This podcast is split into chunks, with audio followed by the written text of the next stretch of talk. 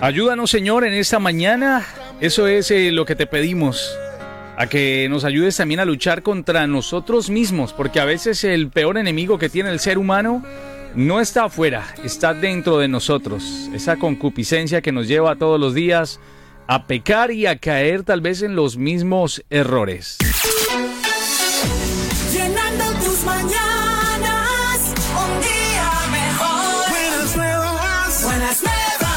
Familia, muy buenos días. Les saluda a esa hora de la mañana Lee Guzmán junto al pastor Samuel García. Queremos que ustedes tengan de verdad un día mejor y que si están en casa o van rumbo hacia su trabajo o ya se encuentran allí, se lleven algo de lo que Dios también tiene para decirles a todos ustedes en este día tan especial donde vamos a continuar la línea que traemos y para seguir, ¿por qué no? Debatiendo con aquellos que dicen, ¿por qué si Dios existe? ¿Por qué existe tanta maldad? ¿Dónde está Dios? A veces parece que la gente pensara que Dios como que hace a un lado su mirada y dice, "Hmm, esto se me salió de control. Sí, así mismo. Buenos días, Ali. Buenos días a aquellos que nos están escuchando. Un gozo y un placer poder estar acá contigo hoy, esta mañana, martes. Poquito ahí entre el clima entrando en el Eh, frío, pero ahí vamos. ahí vamos. Pero ya, ya empieza uno a tolerarlo, Se ¿no? puede tolerar, así mismo es. Eh, sí, esta semana queremos cubrir un poquito la idea del, del asunto de la maldad en el mundo. Ayer hablábamos que es una, un argumento filosófico que se tira muchas veces contra la fe cristiana, que demanda, por supuesto, una, una respuesta desde el punto de vista bíblico. Eh, porque creemos en un Dios que es soberano, creemos en un Dios que existe y un Dios que es bueno, y al mismo tiempo la idea de por qué existe el mal en un mundo donde Dios es bueno, donde Dios es el creador y es el soberano, eh, por qué Dios permite el mal. Y desde el punto de vista filosófico eso crea un, problema, un aparente problema en la fe cristiana que demanda por supuesto una respuesta. Estábamos hablando de, la- de la- las variantes que existen con respecto a esto, que es básicamente la elevación del libre albedrío y decir que Dios de cierta manera se limita en sí mismo su soberanía y para, pa- por amor al ser humano que crea, le da al ser humano libre albedrío y entonces el ser humano es responsable de lo que está pasando, pero Dios no es responsable y en, el peor de los casos, como dice la teología del, del- teísmo abierto, eh, básicamente Dios ni siquiera sabe lo que va a pasar en el futuro porque Él se limita a conocer el futuro y, al mismo tiempo el plan de Dios y de la humanidad es dependiente completamente de las obras que los seres humanos hacen en su libre albedrío. Lo cual por supuesto no es bíblico, no es la postura que debemos seguir. Eh, la otra parte es reconocer que Dios es soberano, como dice la Biblia, y entender por fe que independientemente de que no podamos nosotros ponerle una respuesta a muchas cosas que el mal presenta en la humanidad, tenemos que creer por fe que Dios es soberano, que Él permite, no que es el autor del mal, sino que permite en su soberanía el mal con un propósito divino y que es para bien al final de la historia. Y eso creerlo por fe, aunque no lo podamos entender en este, en, este momento de la historia o en este lado de la eternidad. Entonces, en ese sentido, eh, lo que queremos hacer hoy es evaluar un poquito la soberanía de Dios y evaluar un poquito por qué es necesario y es bíblico, ¿no? Que Dios, para ser el Dios que es, tiene que ser soberano. De lo contrario, nuestra fe no tiene una, una validez, nuestra fe no tiene una, una roca firme en la cual plantar nuestro, nuestro edificio teológico y de la fe si no tenemos un Dios soberano.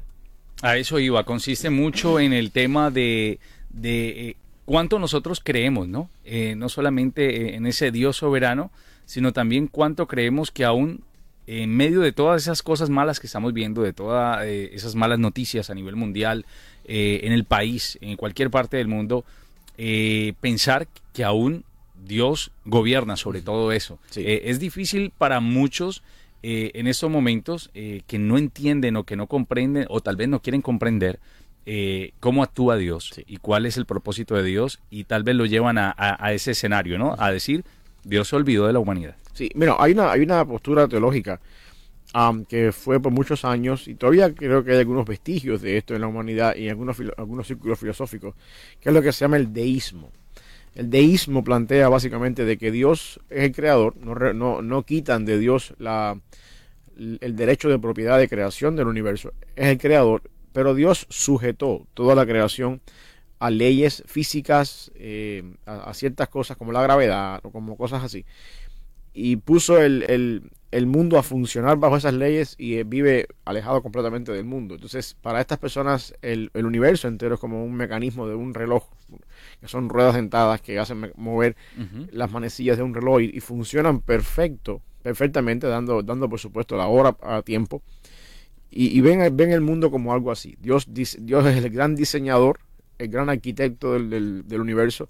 Eh, esta postura deísta está bien enraizada dentro de la teología, si se puede decir teología, o del pensamiento masónico, donde tú sabes que la, la, la- la- el logo de la masonería es una brújula, digo, una, una- un, Un compás, compás. un compás y una, y una, Y una regla, escuadra, creo. una escuadra, sí. creo que es algo así. Y la idea es esa, que Dios es el arquitecto, usando el compás y la escuadra, el arquitecto del Y universo. le llaman así, ¿no? El gran arquitecto. Sí, es como pero- se refieren a, a Dios. Pero el problema con esta, eh, la filosofía deísta o la teología deísta es que Dios es el creador, pero como arquitecto, como gran arquitecto, diseñó todo, como se diseña un reloj, y se fue, se alejó y dejó el mundo funcionando bajo estos, es- bajo sus propias leyes y sus propios mecanismos, lo cual por supuesto no, no es bíblico. Nosotros vemos a Dios que es eh, completamente activo en la creación y sustenta activamente la creación en todo momento, nunca se aleja de la creación, aunque sí hay leyes y toda esta serie de cosas. Pero básicamente, eh, cuando uno mira una perspectiva de- deísta de la creación, uno entiende, bueno, tiene sentido el mal si Dios no está aquí, si Dios dejó todo a funcionar bajo sus leyes y se fue. Y entonces en la, en la humanidad caída, el ser humano puede hacer lo que quiera y, y Dios no está aquí. Sencillamente Dios está eh, dirigiendo el universo, no directamente él, sino lo puso a funcionar, como, se, como hace funcionar un reloj, una, una- persona que diseña un reloj, pero básicamente no está. Lo cual, por supuesto, no, no es bíblico. Eh, el problema es que cualquier idea o cualquier teología o filosofía que traigamos con respuesta al problema del mal, que quite a Dios de ser el soberano de la creación, nos mete en un problema teológico.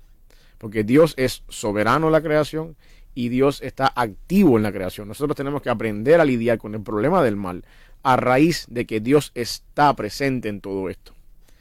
Eh, nosotros no podemos confiar en un Dios, que, o yo no, yo, no, yo, no, yo no pudiera confiar en un Dios que no es soberano de lo que pasa alrededor mío.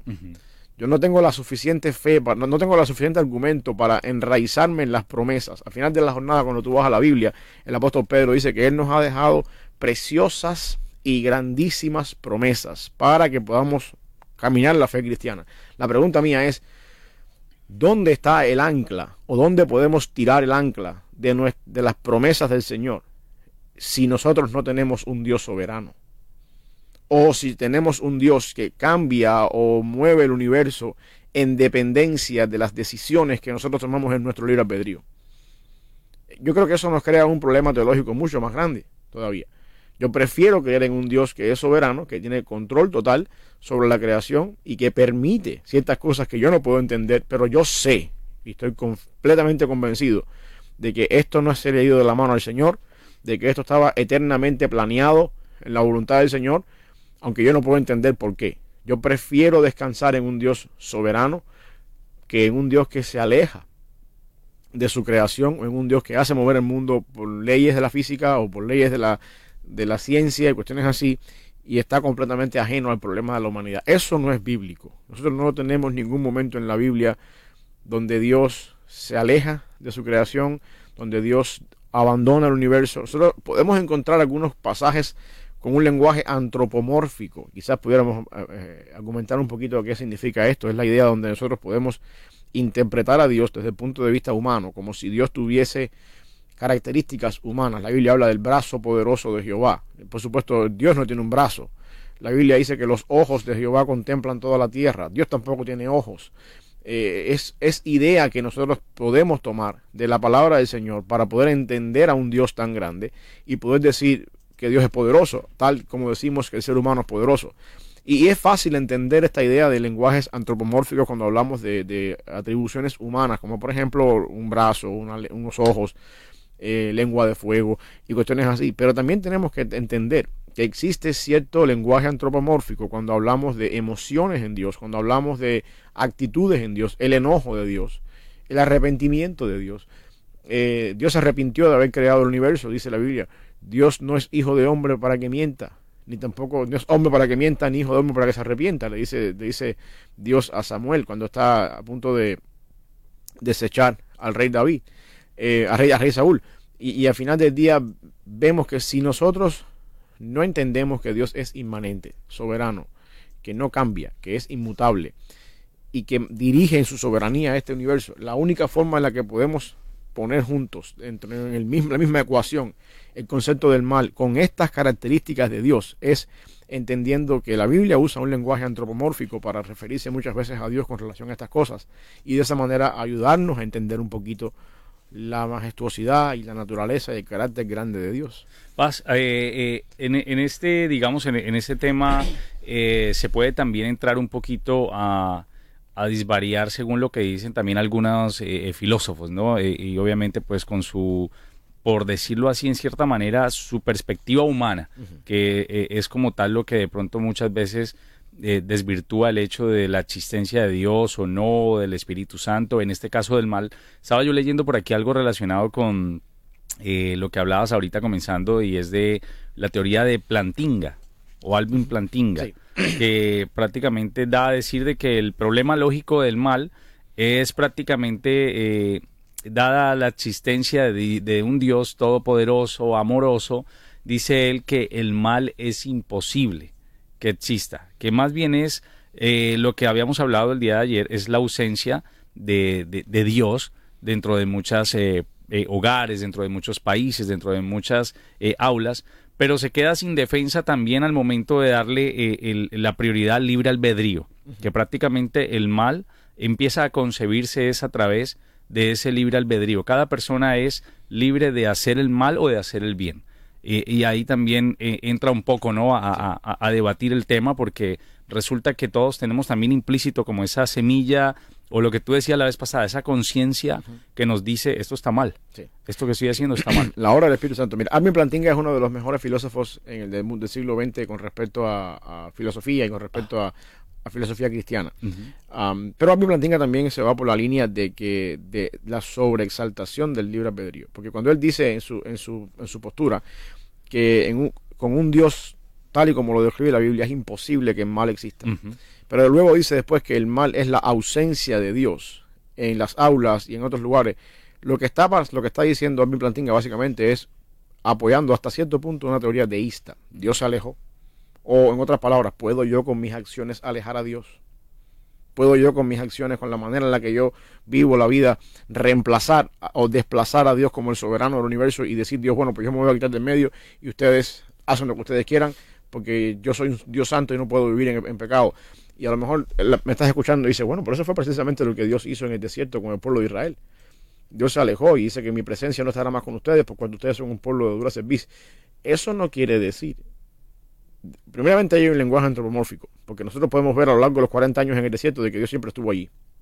De que el alejamiento de Dios no fue como tal eh, algo, algo real. Dios siempre estuvo guiando los pasos. Al final de los 40 años vemos a Moisés escribiendo eh, Deuteronomio, el libro de Deuteronomio, que es básicamente la repetición de la ley a la próxima generación. Y Moisés le está diciendo a ellos, en estos 40 años nunca se, se- se- se gastó su calzado, su vestido nunca envejeció, ustedes nunca les faltó nada. En otras palabras, cuando tú me dices a mí que Dios está diciendo, mi presencia no irá más con, no irá más con ustedes, y veo a Moisés diciendo, nunca te faltó nada, nunca te faltó un vestido, nunca, ¿dónde, dónde, dónde, dónde- cómo encajamos esto?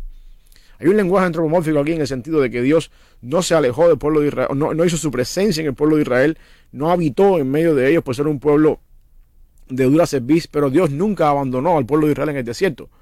Siempre estuvo soberanamente guiándolos por cada camino y, en cada momento en el que estuvieron. Cuando Plantinga plantea esto en su, en su, en su filosofía, el punto de vista es que al yo entonces decir que no puede existir un mundo así donde Dios está, por lo tanto Dios no está. Entonces de alguna manera estoy reemplazando la soberanía de Dios, estoy elevando que la razón por la que estamos es porque Dios, porque el ser humano es, libre para hacer lo que quiera, y al mismo tiempo estoy diciendo de que Dios hasta cierto punto se aleja y el mundo funciona tal y como lo diseñó. O sea que de cierto modo es algo de deísmo con algo de la sobreexaltación del libre albedrío del ser humano y eso crea un problema también un poquito en la teología. Por supuesto que un Dios como el que tenemos nosotros no tolera el pecado y el pecado no, no debería funcionar en el, en el mundo que Dios creó, tal y como Dios lo creó.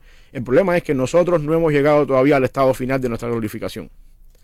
Y en esta, estamos en un proceso donde algún día ese mal no va a estar más, esto que está pasando ahora no va a estar más, y, y Dios siempre va a estar con nosotros. Tenemos que ver la historia de la humanidad como algo que se va desencadenando, que eventualmente va a llegar a un final de cumplimiento. Eh, eh, eh, ese, ese tipo de temas eh, para la gente suele ser a veces un poco complejo, ¿no? Incluso ayer alguien me decía, están entrando mucho como en teología, ¿no? Como en, como en temas bastante profundos, pero son temas que casi nadie se atreve de pronto a traer a tema de discusión, porque hablar del mal es bastante, eh, eh, digamos, amplio, ¿no? Sí. Eh, y, y se puede entrar en muchas áreas, incluso del mal dentro de las iglesias, del mal que habita en uno, del mal de lo que pueda estar trayendo en estos momentos todo lo que nos están vendiendo a través de la tecnología, a través de todos los aparatos y electrodomésticos que incluso tenemos en casa y que si hablamos del mal nos tendríamos que dejar de usar todo lo que hasta la ropa que usamos. Sí. pero pero pero es es complejo cuando la persona se centra eh, eh, se va afuera no de, de- de su de su entorno y dice el mal está allá por ejemplo en en estos momentos en la guerra que se está librando entre Israel y, y, y- y Hamas ahí en la franja de Gaza. El mal está allá entre Ucrania y Rusia. El mal está eh, tal vez en los países donde están siendo eh, eh, tal vez un poco eh, drásticos en cuanto a sus normas y sus reglas de, de- de- expresar un comunismo y de expresar una, una sola moneda y de imponer cosas. Pero cuando el mal se traslada también a ponernos a pensar a nosotros, eh, ¿qué nosotros, qué perspectiva podemos tener en cuanto a Dios con todo lo que estamos viendo y con lo, lo que está pasando? Decimos, realmente el mal lo estoy provocando yo con mi forma también de pensar de que a Dios esto se le puede salir, volvemos otra vez al punto, se le puede salir de las manos, que obviamente a nosotros sabemos que no es así, todo cumple un propósito, todo tiene un propósito, pero hay gente que en estos momentos pueda estar pensando y diciendo, el mal existe en ciertas partes, No, el- mal está en otro lugar. Mira, yo creo que el mal está en el corazón del ser humano. Porque el ser humano es caído. Y el mal está.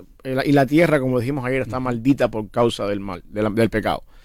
Ah, por supuesto que el mal que yo pudiera hacer no se compara, con el- porque yo no tengo los medios, ni tengo tampoco los recursos, ni la influencia, con el mal que pudo hacer Hitler, por ejemplo, en el tiempo de la Segunda Guerra Mundial Sí. bajo, la- bajo un país entero, un ejército entero. El mal del ser humano está en, el, está en el corazón del ser humano y llega hasta donde puede llegar el ser humano.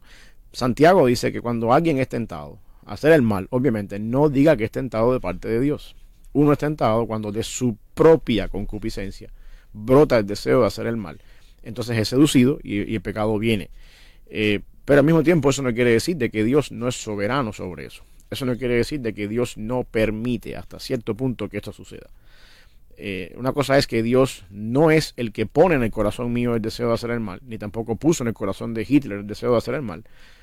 Pero al mismo tiempo otra cosa muy diferente es que cuando Satanás y la naturaleza caída de Hitler o la mía eh, tienen el deseo de hacer el mal, Dios no refrena eso. No, no, no, no, por ejemplo, la pregunta que nos hacemos todos, ¿por qué Dios no hizo que la mamá de Hitler abortara cuando estaba embarazada de Hitler? No sé. Dios no, Dios no, Dios no lo hizo así. Dios permitió que fuera así. Dios hace Y que responsable. tomara poder. Sí, Dios hace responsable al ser humano de sus acciones, incluyendo las tuyas, las mías, las de Hitler, las de Fidel Castro, las de todos los, los dictadores que han hecho cosas en el mundo entero malévolas. Y cada cual es responsable por lo que hace, pero al mismo tiempo Dios permite estas cosas porque hay un propósito eterno con esto, que es lo que hablábamos ayer con respecto a la muerte de Cristo. Judas es responsable por sus acciones de haber entregado a Jesús, de haberlo traicionado, de haberlo vendido por, por 30 piezas de plata. Pero eso no quiere decir de que el plan eterno de Dios no era. O Dios lo permitió de alguna manera porque el plan eterno de Dios era que el cordero tenía que ser inmolado desde antes de la fundación del mundo. Judas fue el medio que Dios usó para que eso se llevara a cabo. Y él fue responsable por eso, por supuesto. Porque fue un deseo que brotó de su propia eh, corazón y de su propia conciencia. Entonces, cuando yo veo a Alvin Plantinga, por ejemplo, y trato de meter la ecuación de Alvin Plantinga dentro de la dentro de la teología que yo encuentro en la Biblia, cuando Dios habla, por ejemplo, del caso de Judas, si decimos que Judas hizo el mal por, estar en la- porque estaba ajeno a, la, a, a Dios, sea, la, ausencia de Dios, ya te, estoy creando un problema, porque Judas y, Judas y Cristo estaban bien unidos, nadie estaba más cerca de Dios que Judas, que estaba cerca, estaba con Cristo, esa es una.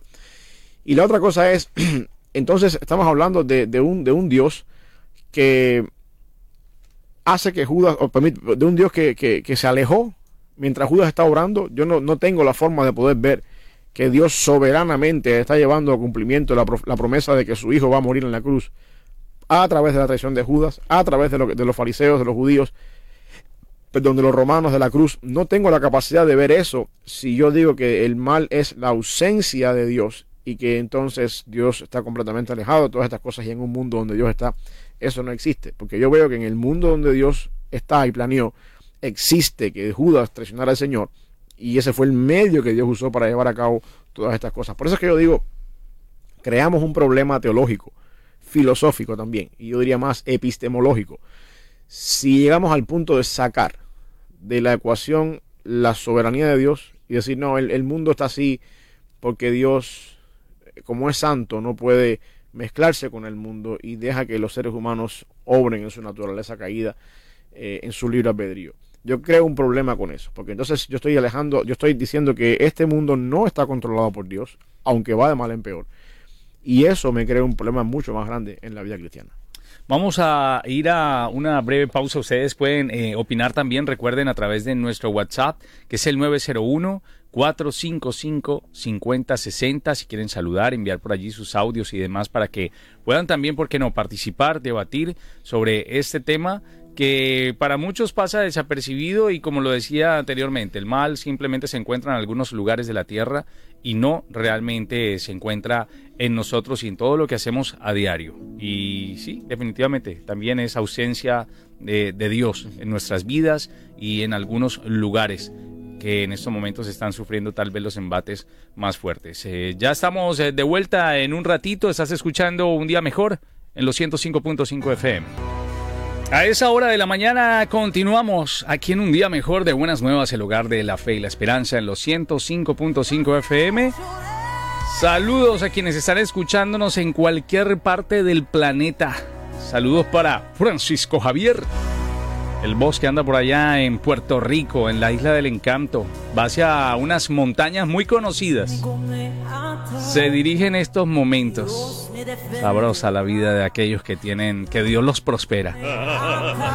Que Dios les permite en su inmensa soberanía decirle, vamos a darle a este tipo todo. para que no se preocupe. Saludos vos, saludos para toda la gente que a esa hora está escuchándonos también a través de nuestra aplicación que es eh, Buenas Nuevas. La pueden descargar, es totalmente gratis. Y seguimos paz hablando hoy del mal, que parece, la gente dice, si Dios creó todas las cosas, creo que creó un jarrón y allí metió el mal, pero ese jarrón en algún momento pasó a alguien, lo partió y se regó. Sí, bueno, lo que estamos hablando es que básicamente Dios no creó el mal. Yo quiero que eso quede claro.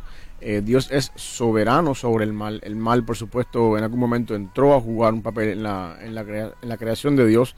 Obviamente todos sabemos que empezó con Satanás eh, cuando se rebeló y se halló maldad en su corazón y fue arrojado a la tierra y luego después viene y eh, pervierte la creación, eh, Adán y Eva y toda la, la humanidad y la creación completa es corrompida y es maldita por causa del pecado. Y en esa situación estamos hoy en día.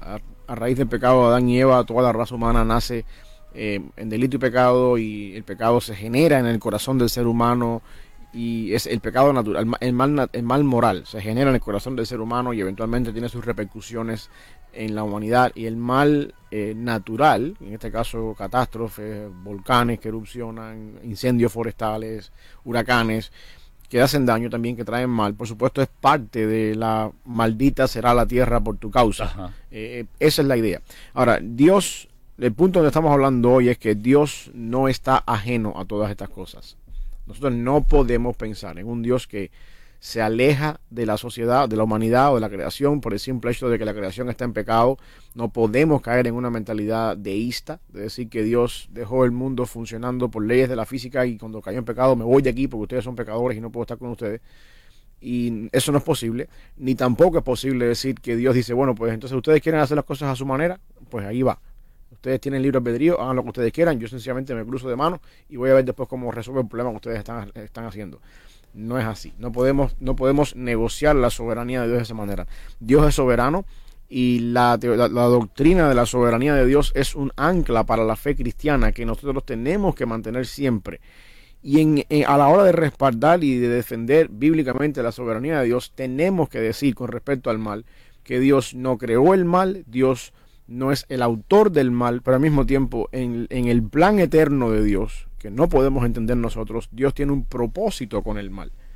Eh, y básicamente el propósito con el mal, creo yo, es que al final de la historia, cuando estemos ya en el cielo nuevo y tierra nueva y con el cuerpo glorificado, y podamos mirar atrás todo lo que estamos pasando hoy en día, todo lo que la humanidad pasó, desde Génesis en la creación hasta que estemos en ese momento, vamos a poder decir, un mundo caído que fue restaurado es mucho mejor que un mundo que nunca cayó.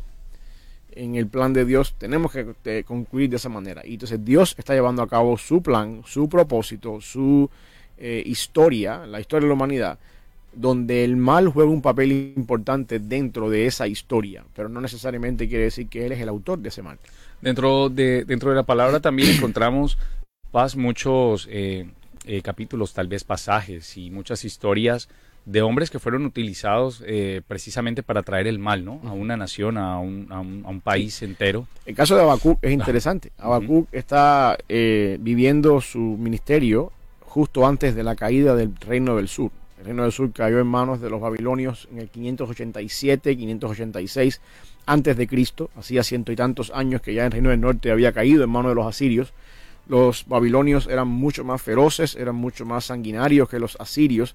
Los babilonios conquistaron a los asirios y entonces eh, cuando van a caer, cuando el reino de Jerusalén va a caer, Habacuc está en un dilema filosófico con Dios. El problema de Habacuc es, ¿cómo es posible que tú seas un Dios bueno y entonces tú hagas castigar el pecado de tu pueblo, en este caso Israel, con un pueblo mucho más pecador que nosotros, que son los babilonios? Y ahí es donde Habacuc usa la frase, eh, justo eres, muy limpio eres para ver el mal. Eh, y usa también la frase esa, ¿hasta cuándo, oh Señor? y la idea es que Habacuc está consciente de que, de que el pueblo de, Jerusalén y de Judá está en pecado y que necesitan, por supuesto, el castigo divino como parte de lo que dice la ley. Él está consciente de eso. Lo que pasa es que Habacuc no puede entender desde el punto de vista filosófico es cómo es que Dios usa a alguien peor que ellos para traer ese castigo de parte del Señor. Y cuando Dios responde, Dios le dice a Habacuc, primeramente, Habacuc, creo que es capítulo 3, versículo 1, o Habacuc 2.20, un pasaje que nos encanta mucho a nosotros. Jehová está en su santo templo, cae delante de toda la tierra. En otras palabras, Habacuc, yo no tengo grandes explicaciones a ti. Yo estoy en mi santo templo y hago lo que me da la gana con la tierra. Sencillamente tú cállate la boca. Pero bueno, aún así, Dios en el capítulo 3, si mal no me falla la memoria, empieza a hablar con Habacuc y le dice a Habacuc que los babilonios están haciendo lo que están haciendo porque ellos confían en sus dioses, porque ellos son sanguinarios, porque ellos son arrogantes, porque son prepotentes, y que al final del día Dios les está diciendo, yo me voy a encargar de juzgarlo a ellos después. Yo voy a, yo, yo voy a encargarme de, castigar su pecado. Y uno se pregunta, bueno, pero si tú eres Dios, tú eres el mismo que estás usando a esta gente para castigar a tu pueblo y ahora tú vas a castigarlos a ellos por castigar a tu pueblo, tú fuiste el que estás moviendo todas estas cosas. Y caemos en el punto otra vez de partida que estamos hablando. El problema no es que Dios esté usando a los babilonios como unos peones para, para llevar a cabo su, su plan de, de, de juicio sobre su pueblo Israel. El problema es que el pueblo de Babilonia es pecador, es sanguinario, independientemente de que Dios lo use o no. Ellos son así por naturaleza. Ellos están en pecado, viven en pecado. Y lo que está diciendo Dios básicamente es la forma de ser de este pueblo, que es, ellos son responsables por esa forma en la que viven, por esa manera en la que están viviendo, es algo que yo voy a utilizar para llevar a cabo mi juicio, mi propósito sobre la nación de Israel. Pero esto no se va a quedar impune. Yo voy a encargarme de que ellos en algún momento determinado paguen también por, no solamente por el pecado que hicieron contra Israel, sino también para que paguen también por la forma en la que ellos viven. Y en ese sentido Dios maneja el mal de las personas o el pecado o la violencia en las personas con el propósito de llevar a cabo sus planes hacia cierto lugar. Igual pasa con el caso de Faraón en Egipto. La Biblia dice literalmente que Dios endureció el corazón de Faraón para que, para que Faraón no dejase ir al pueblo de Egipto. Sin embargo, nosotros estamos viendo que detrás de todo ese en- endurecimiento del corazón, Dios está llevando a cabo un, un propósito y un plan para con la nación de Israel.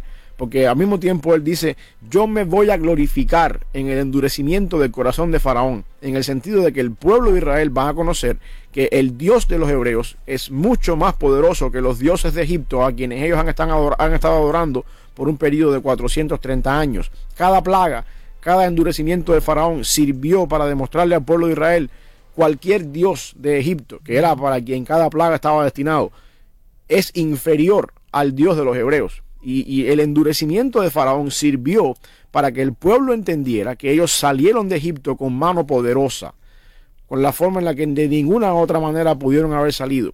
Entonces la pregunta es la siguiente, ¿es Dios culpable por endurecer el corazón de Faraón? No, Faraón es terco. Faraón entiende que lo que él está haciendo lo está haciendo porque él es el hijo de los dioses, porque él es Faraón. Independientemente de todos los planes que Dios tenga con el pueblo de Israel, Faraón tiene una mentalidad y tiene una, una- una naturaleza y una voluntad reacia a dejar salir al pueblo de Israel porque él es un- una persona antagonista y porque una, una persona con maldad en su corazón. El punto es que Dios está usando esa maldad en el corazón para de alguna forma llevar a cabo su propósito, que es que el pueblo sepa. Y por esas razones que Dios puede decir, yo soy el que estoy endureciendo el corazón de Faraón con un propósito, para que ustedes entiendan, para que ustedes eh, de alguna manera u otra comprendan que yo soy más poderoso. Usando esa frase, Dios endureció el corazón de Faraón. La pregunta que nos hacemos es, ¿dónde quedaba el libre albedrío de Faraón? Por aquí nos dicen, está difícil digerir eso. Eh, sí, yo sé, yo sé. Es difícil. Yo sé, es difícil, pero la forma, si, si nosotros no, lo- si, no, si no lo digerimos así y nos vamos por el hecho de que el hombre es responsable o de que Dios de alguna forma u otra, de que el hombre es responsable en el sentido de que tiene libre albedrío o de que Dios limitó su soberanía, creamos un problema mayor que todavía es más difícil de digerir. ¿Cómo vamos a digerir que Dios controla el universo y que, no, y que todos los cabellos de mi cabeza están contados y que todo lo que pasa en este mundo obra para bien si Dios no es el soberano? ¿Cómo digerimos en el momento que uno está, o cómo atravesamos una crisis de fe? Cuando pasa una adversidad en mi vida, yo puedo decir Romanos 8:28 y aferrarme a la promesa de que yo sé que a los que aman a Dios todas las cosas les ayudan para bien. Si no es verdad que Dios es soberano. O cómo yo puedo decir, por ejemplo, que, que, que, que el, mal que pasa en el mundo, hace poco estoy, estamos- estoy pensando, por ejemplo, en los incendios en Hawái, que todo se destruyó, todas estas cosas, ¿cómo yo puedo decir, como una familia cristiana allí, puede decir, lo perdí todo, pero Dios está en control, si en realidad tú sabes que Dios no está en control, porque esto es una cosa que Dios se alejó del mundo y no es soberano, o es eh, hecho, o es culpa de una persona que por libre albedrío tiró un cigarro en un, bosque y, y levantó un incendio, no sé, por poner un ejemplo, y Dios no estaba manejando eso. No hay Dios en quien confiar, no hay teología en quien apoyarse, no hay Biblia, no hay argumento para sustentar nuestra fe si Dios no es soberano. Por lo tanto, es mejor, es mejor decir, Dios es soberano y yo sé y confío 100% de que todo lo que pasa en este mundo tiene una obra para bien, aunque no lo puedo entender, porque mi fe descansa en esa realidad. Y si no es así, no hay donde descansar la fe. Dice José, eh, eh, eh, ¿es que Dios endureció el corazón de Faraón o es que Faraón era terco? Las dos. Las dos. La respuesta mía es las dos. Dios usó la terquedad de Faraón Ajá. para endurecer su corazón. O sea, la terquedad ya era una personalidad implícita en, en Faraón. Sí, Dios usó la terquedad de Faraón y por supuesto para endurecer su corazón con el propósito de que el pueblo de Israel pudiera salir con mano poderosa. Para que esa noche de la Pascua, cuando salieron de Egipto, nadie de los que salieron pudiera decir, salimos porque nos ganamos la libertad. No, no, no, no. Está más que claro que ustedes salieron de aquí porque Dios mostró a través de cada plaga que ninguno de los dioses por los que ustedes han estado adorando por más de cuatro siglos es real y es poderoso. El Dios soberano del universo ha movido todas estas diez plagas y los ha preservado ustedes 400 años en esta nación y les ha hecho saber a ustedes en este momento por medio de las plagas que son por supuesto adversidad para ustedes y que trae incluso muerte sobre primogénitos, les ha hecho saber a ustedes que Él es poderoso y por esa razón los ha sacado de Egipto. Paz, podemos decir que eh, algunos, eh, vámonos a la actualidad, eh, los presidentes que tienen eh, algunos países que están sufriendo tal vez de algunos regi- regímenes, se, se dice, ¿no? O, o- o sí, que están sufriendo de, de algún tipo de, de, de- de yugo eh, bastante duro contra la población, están siendo también utilizados eh, eh, en estos momentos cuando hay gente que dice, qué presidente tan malo o qué presidente tan perverso, qué ideas tiene y cómo, y cómo está dejando desbordar la maldad. En ese momento pasamos al mismo plano de Faraón, pasamos al mismo plano de los, de los malos reyes también impuestos dentro del pueblo de Israel y para aquella época donde desbordaban también el tema de la maldad. No es porque a ellos les placiera, pero el mal se personifica también. O sea, puede, puede una persona decir, eh, eh, esa persona está totalmente guiada por el mal y el mismo Satanás ha tomado control de esa persona. ¿Se puede llegar a decir eso?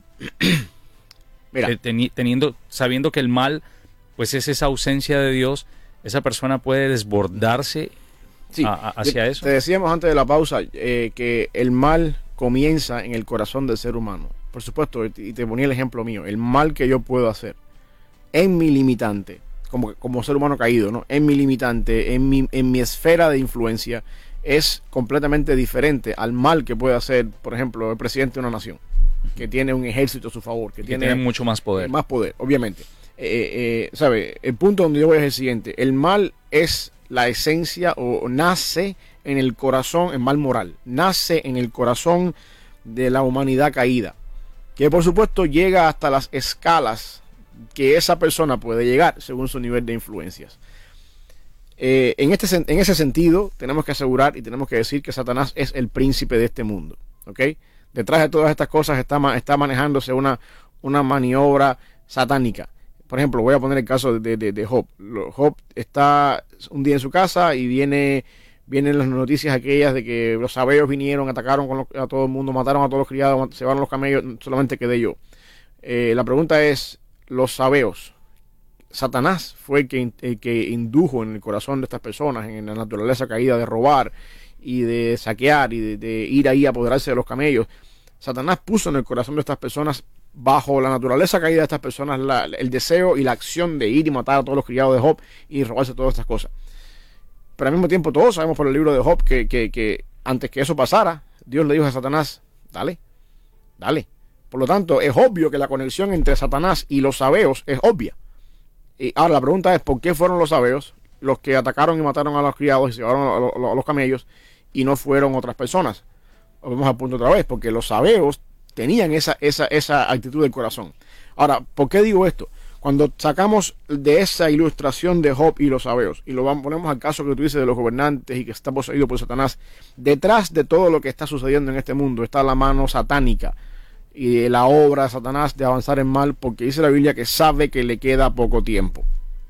Ahora, la pregunta es, ¿por qué Satanás no puso en el corazón tuyo y mío eh, montarnos en un avión y extraernos contra un edificio? Y hacer algo, una, obra de atentado así como esa? ¿O ¿Por qué no pone en el corazón tuyo y mío ir y hacer un, tiroteo masivo en un, teatro? Porque nosotros tenemos otra actitud de corazón. Porque hemos sido regenerados por la sangre de Cristo, hemos, hemos sido cambiados, hemos sido nacido de nuevo, hemos nacido de nuevo. Y por supuesto, en nuestra naturaleza no funciona eso.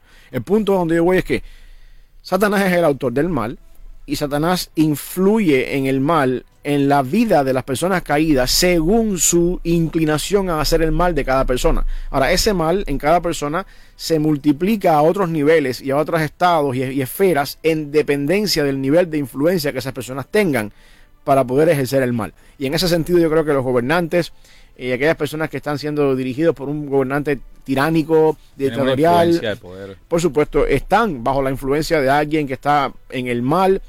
Pero, pero, habiendo dicho todas estas cosas, yo quiero que entendamos de que Dios está por encima de eso y Dios está usando todas esas cosas para su propósito a una escala mucho más grande, que es la parte que a veces nos cuesta trabajo, como alguien decía por ahí, digerir. Por aquí nos dicen, eh, entendemos entonces que Dios está permitiendo esa maniobra satánica. Mi pregunta es, si Dios permite eso, entonces es bueno. Esa es la pregunta con la, con la que tenemos que lidiar. Dios permite todas esas cosas. Y Dios es bueno. Ahora, la pregunta es, ¿cómo funciona esto? Bueno, porque en el plan para donde Dios está llevando la, la, la historia de redención humana, esto es bueno, pero tenemos que verlo a largo plazo. Tenemos que verlo, nosotros estamos viviendo una escena de una película. Al final de la jornada, cuando se termine la película, vamos a poder decir, oh, esta escena que tenía esta maldad o esta escena mala fue buena cuando uno mira la película en su totalidad. Es, eh, eh, es duro, eh, pero cuando uno mira, por ejemplo, vamos a traer un ejemplo aquí muy claro de algo que veía eh, la semana pasada relacionado con lo que está pasando entre Israel y el grupo Hamas, que están allí entre la franja de Gaza y parte de Palestina. Cuando ven a, a los niños o chicos o las madres con esos niños corriendo de un lado para el otro, chicos muertos, eh, eh, a uno obviamente se le sensibiliza el corazón y uno dice, wow, pero no están siendo eh, eh, eh, muy precisos en sus objetivos a la hora de bombardear o a la hora de hacer algo. Es la guerra, ¿no? Es prácticamente parte de la guerra, pero tampoco vemos el, el detrás de lo que está ocurriendo y cómo están adoctrinando también a estos chicos desde pequeños a pisotear una bandera de un país, a odiar a otra, a otro país que está allí cercano y como bien decía uno de ellos, a donde vamos a trabajar todos los días. Es que lo que nadie sabe es que eh, incluso Israel abre, abre sus fronteras aún sabiendo el rencor, el odio que hay en el corazón de estas personas para que vayan y trabajen en Israel y regresen hacia Franja de Gaza. Es ahí donde entendemos que a veces cosas que de pronto para nosotros nos parecen, tenemos como una, una moral selectiva, ¿no? A la, hora, a la hora de decir, esto es maldad, pero esto no. Sí, y yo creo que eso es parte Como que mato a la cucaracha Sí. porque es fea, Y y yo creo que pero eso es parte, vivir a la culebra. eso es parte de la influencia humanista y hedonista que tiene el ser humano después de la de la de lo que se conoce en el, el- el- el- la- el movimiento filosófico del alumbramiento o el enlightenment, como dicen en inglés. Hay una gran- nosotros tenemos que tener en cuenta, Ali, que nuestra generación siglo XX, año 2000 2023 y quizás por los, los últimos 200 años, quizás en la humanidad, el ser humano es un poquito humanista. Es demasiado humanista. Es una persona que, que- vive bajo mi satisfacción personal.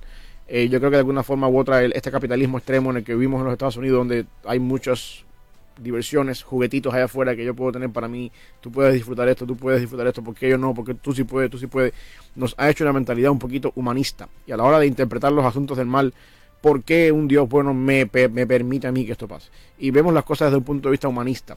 Si nosotros pudiéramos entender que la filosofía humanista, donde la elevación del ser humano y del yo es una, una filosofía relativamente nueva en la historia, de los últimos 200 años, pudiéramos entender que el mal y la cuestión del pecado y la maldad en, el mundo se viene manejando desde Génesis 3 y se manejaba de una manera a lo largo de la historia sin la influencia del humanismo en la, en la, en la sociedad. Y eso quizás nos, nos puede dar un poquito del concepto de que si yo me saco del lente de que todo gira alrededor de mí, y si yo me quito de en medio de que yo soy el epicentro del universo y que todo tiene que estar alrededor mío, y yo entiendo que en el epicentro del universo está Jesucristo en su trono, entonces el mal tiene un sentido diferente. Y yo sencillamente no soy el, que estoy en el centro, sino que soy un satélite en órbita, que estoy dando vueltas al- al- alrededor de lo que, pero que el centro de la historia es Cristo. Y todo va para allá. Y el mal, dentro de una historia donde Cristo es el centro, tiene un propósito bueno al final de la historia. Pero a veces mi humanismo me impide a mí verlo de esa manera. Porque yo quiero exaltar mi felicidad, mi vida es una sola, yo quiero tener que, ¿por qué no la puedo vivir como la vive el vecino de frente? ¿O por qué yo no puedo tener lo que tiene el vecino de frente? ¿O por qué yo no Siempre puedo estamos pensar? mirando lo del vecino, ¿no? Siempre estamos mirando Exacto. aquel consigue, yo todavía no. Y, y el humanismo, esa filosofía humanista nos nubla un poquito, nos ciega un poquito. Entender que la realidad del mundo no gira alrededor mío. Y entonces yo tengo que tener en cuenta que el mundo gira alrededor de Jesucristo porque eres el centro del universo y todo va desarrollándose, incluso el mal, permitido por Dios, no creado por Dios, permitido por Dios para bien al final de la historia. Y a veces, y a veces no es malo. Eh, eh, Dios no es malo cuando no te da más. Tal vez te está previniendo de que en realidad al tener tanto poder o tanta riqueza te vuelvas No. peor o más malo y pierdas el control, Dios- que es, lo que, lo- es por lo general lo que ocurre. Dios nunca es malo. Dios nunca es malo. No hay ninguna situación en la que Dios es malo. Sencillamente Dios obra las cosas a su propósito y según su voluntad para bien. Eso es la parte que tenemos que a veces batallar y llegar al punto de decir, no entiendo, pero sin fe es imposible agradar a Dios. Preguntémoselo a Job. Ajá. Ahí está la, la parte más clara. Paz. Vamos a continuar con eh, esta misma línea. Saludos a José que está por allí. José, nos teníamos olvidados. Dice Pastor Samuel, en el tiempo de Job no existía el humanismo y Job no entendía por qué le estaba pasando eso. Eh, si todos los días eh, se sentaba alguien en su mesa para darle de comer, aún así vemos a un Job preguntándole, ¿no? Y luego Dios respondiéndole y diciéndole, ¿dónde estabas tú? Cuando creé aquello y esto. Eso es importante otro". porque la respuesta de Dios nunca elevó el humanismo de Job. La respuesta de Dios elevó su soberanía. Es algo importante. Dios, Job está preguntándose en todo el libro por qué. Y los amigos, algo hiciste, algo hiciste. Y, y él, yo, yo no he hecho nada, yo soy santo, yo, soy- yo soy bueno, yo no he hecho nada, yo no me merezco esto. Y lle- llega un punto que dice, yo quisiera tener a Dios delante de mí para preguntarle por qué. Y cuando viene Dios, Dios nunca responde un por qué. Dios no eleva el humanismo de Job, diciéndole, oh Job, mira, porque tú. Dice, no, no, no. Job, ¿dónde estabas tú cuando yo hice esto y esto y esto? ¿Dónde estabas tú cuando Dios formó la tierra? Eh, Dios en su intervención destruye el humanismo de, una, de un hombre que está sufriendo y dice, aquí el centro soy yo, Job. Y todo lo que yo hago tiene un propósito. Y cuando Dios terminó de hablar, capítulo 42, dice Job, yo te conocía antes de oídas, ahora mis ojos te pueden ver. Eso es para bien. Así es. Dios no creó el mal, pero definitivamente permite el mal para un propósito. Que es bueno al final es de la historia. Al final de la historia. Oramos. pastor. Oramos. Gracias, Padre, por este día, mi Dios, por la bendición que tú nos das de poder, Señor, eh, hablar tu palabra en temas que quizás no hablamos a veces en los púlpitos, ni tampoco tenemos la oportunidad de conversar en nuestras conversaciones diarias, pero que al mismo tiempo nos enseñan quién tú eres, la forma en la que tú obras y la manera en la que te podemos a ti también glorificar. Ayúdanos a honrarte siempre a ti. También, Padre, perdónanos si decimos cosas que no son ciertas o si a veces nos equivocamos en nuestro razonamiento y, y hacemos quedar mal tu persona y tu naturaleza por estos medios. Sabemos, Padre, que tu palabra es un océano de verdad, un océano de misterios y que muchas veces tenemos que apelar a la fe para poder entenderlas y poder analizarlas. Guíanos a ser siempre fieles y a poder, Padre, honrarte a ti mientras exponemos tu palabra. Bendice, Señor, esta emisora, bendice cada uno de los que hacen posible estos programas, que están cada vez detrás de una pantalla, un teclado, y ayúdanos también, Padre, a que Buenas Nuevas pueda seguir siendo ese faro de luz y esperanza, el hogar de la fe y la esperanza, no solamente aquí en Memphis, sino también donde quiera que podamos ser escuchados. En el nombre de Jesús. Amén.